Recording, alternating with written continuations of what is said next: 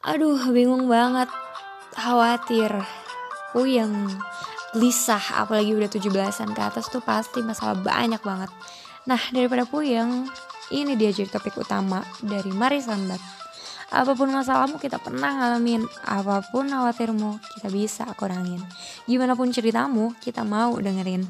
Ya udah, mari sambat with Family Mars. Jangan lupa follow IG kita ya di mars.id.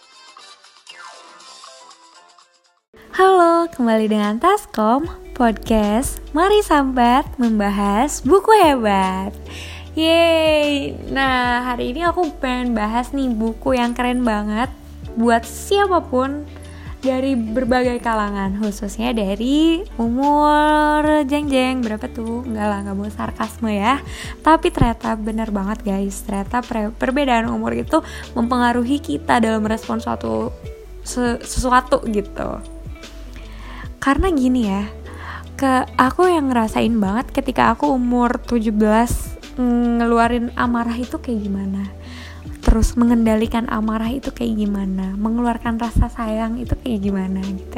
Itu beda banget sama aku ketika aku di umur 20 tahun.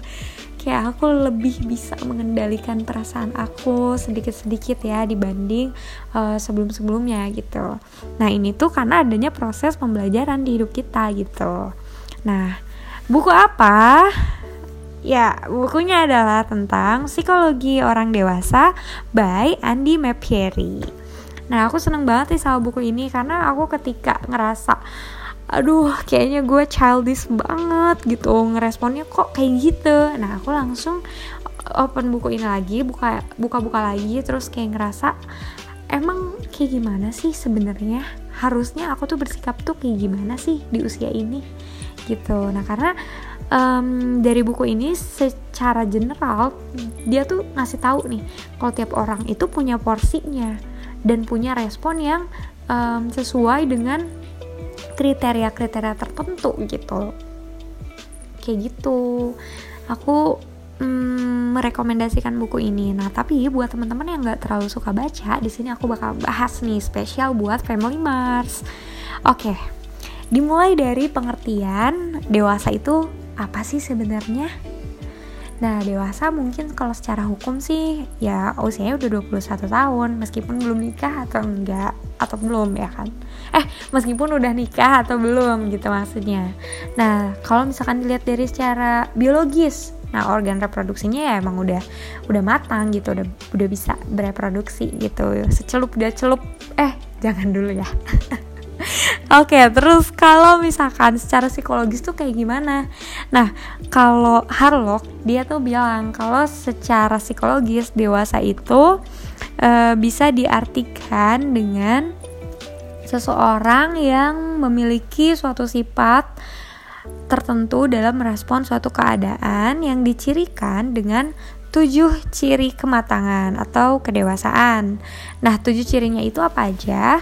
Yang pertama, mm, berorientasi terhadap tugas yang udah diberikan. Ketika kita mengerjakan suatu tugas, kita mengesampingkan perasaan-perasaan pribadi gitu. Um, kita menurunkan ego, kita bisa mengendalikan diri, dan ya udah uh, berorientasi terhadap tugas yang ada, yang menjadi tanggung jawab kita gitu. Nah, terus yang kedua, ketika kerja kita punya ketujuan yang jelas dan uh, ke kebiasaan untuk mencapai efektivitas kerja yang baik gitu, yang tinggi gitu. Karena orang yang dewasa itu dia cenderung tahu apa yang dia kerjakan. Dia paham banget gitu. Kalau uh, gue nih ngelakuin jalan ini, wah ini udah jalan terbaik nih gue buat ngedapetin itu gitu. Buat nyelesain pekerjaan gue gitu. Nah, terus yang selanjutnya adalah mengendalikan perasaan pribadi Nah ini susah banget sih teman-teman kalau misalkan kita emang apa ya uh, sedang masa peralihan gitu. Karena ketika kita harus belajar buat ngendaliin perasaan itu kayak rasanya ih gue kok maksain diri banget sih buat buat bisa belajar sabar. Ih gue kok maksain diri banget sih buat uh, kelihatan jadi orang baik. Gue kok kayaknya maksain diri banget sih buat ngertiin orang lain gitu Nah, ini karena ada di masa-masa peralihan, mungkin kita ngerasanya maksain gitu. Tapi padahal ketika kita sedang mencoba memaksakan diri kita, itu berarti kita mencoba mengendalikan diri kita loh, teman-teman. Berarti uh, teman-teman di sini udah ngerasa kayak ada rasa bertanggung jawab juga terhadap diri kita sendiri gitu. Ada berarti teman-teman di sini udah akan memasuki fase kedewasaan gitu atau kematangan. Terus yang keempat ada keobjektifan. Nah, objektif di sini apa? Ini lebih ke realistis, teman-teman.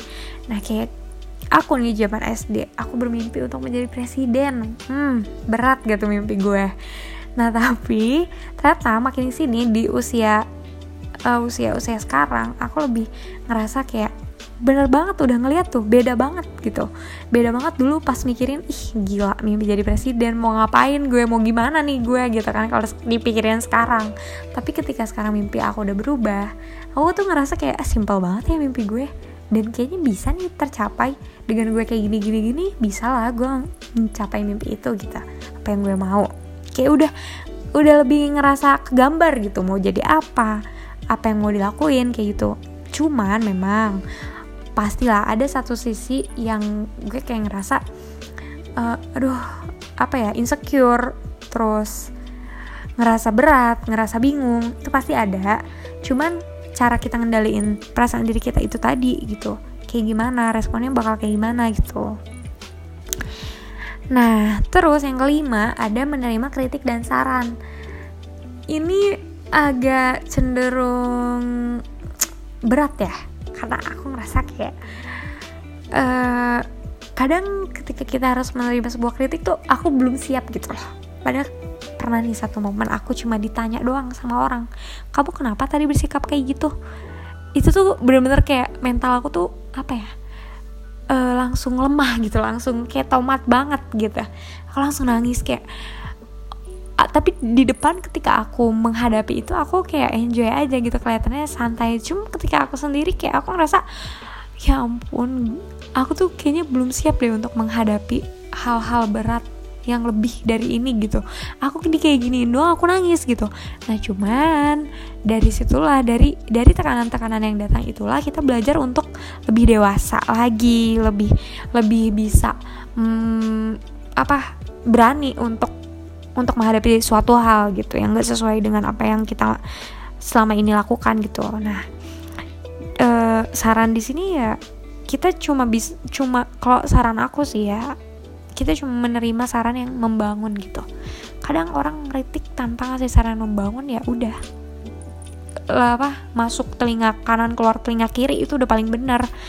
Kadang orang juga punya apa ya punya niat-niat tertentu gitu ketika ngasih saran hati-hati aja teman-teman maksudnya kita bisa harus lebih bisa milih-milih gitu saran apa yang pantas mempengaruhi hidup kita gitu gitu terus yang keenam uh, orang yang emang udah matang, yang udah mau cenderung matang itu dia bertanggung jawab atas usaha-usaha pribadi dirinya. Maksudnya kayak gimana?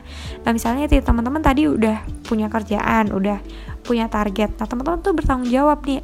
Oh iya, gue harus mencapai itu. Oh iya, gue harus bertanggung jawab nih sama diri gue untuk mencapai hal itu gitu. Gue harus ngelakuin itu dengan bertanggung jawab gitu jadi maksudnya usahanya itu ya emang diusahain gitu nggak cuma kita punya target tapi nggak nggak diusahain gitu terus yang terakhir itu fleksibel nah ini mungkin bagi beberapa orang cenderung susah untuk fleksibel. Tapi teman-teman sebenarnya kita juga bisa kita juga fleksibel kok dalam suatu tempat gitu dalam suatu momen kita sering fleksibel. Cuma ini gimana cara kita berpikir tentang diri kita aja sih sebenarnya kalau menurut aku ya. Uh, mungkin secara general uh, kita nggak bisa fleksibel di berbagai tempat dengan porsi yang sama.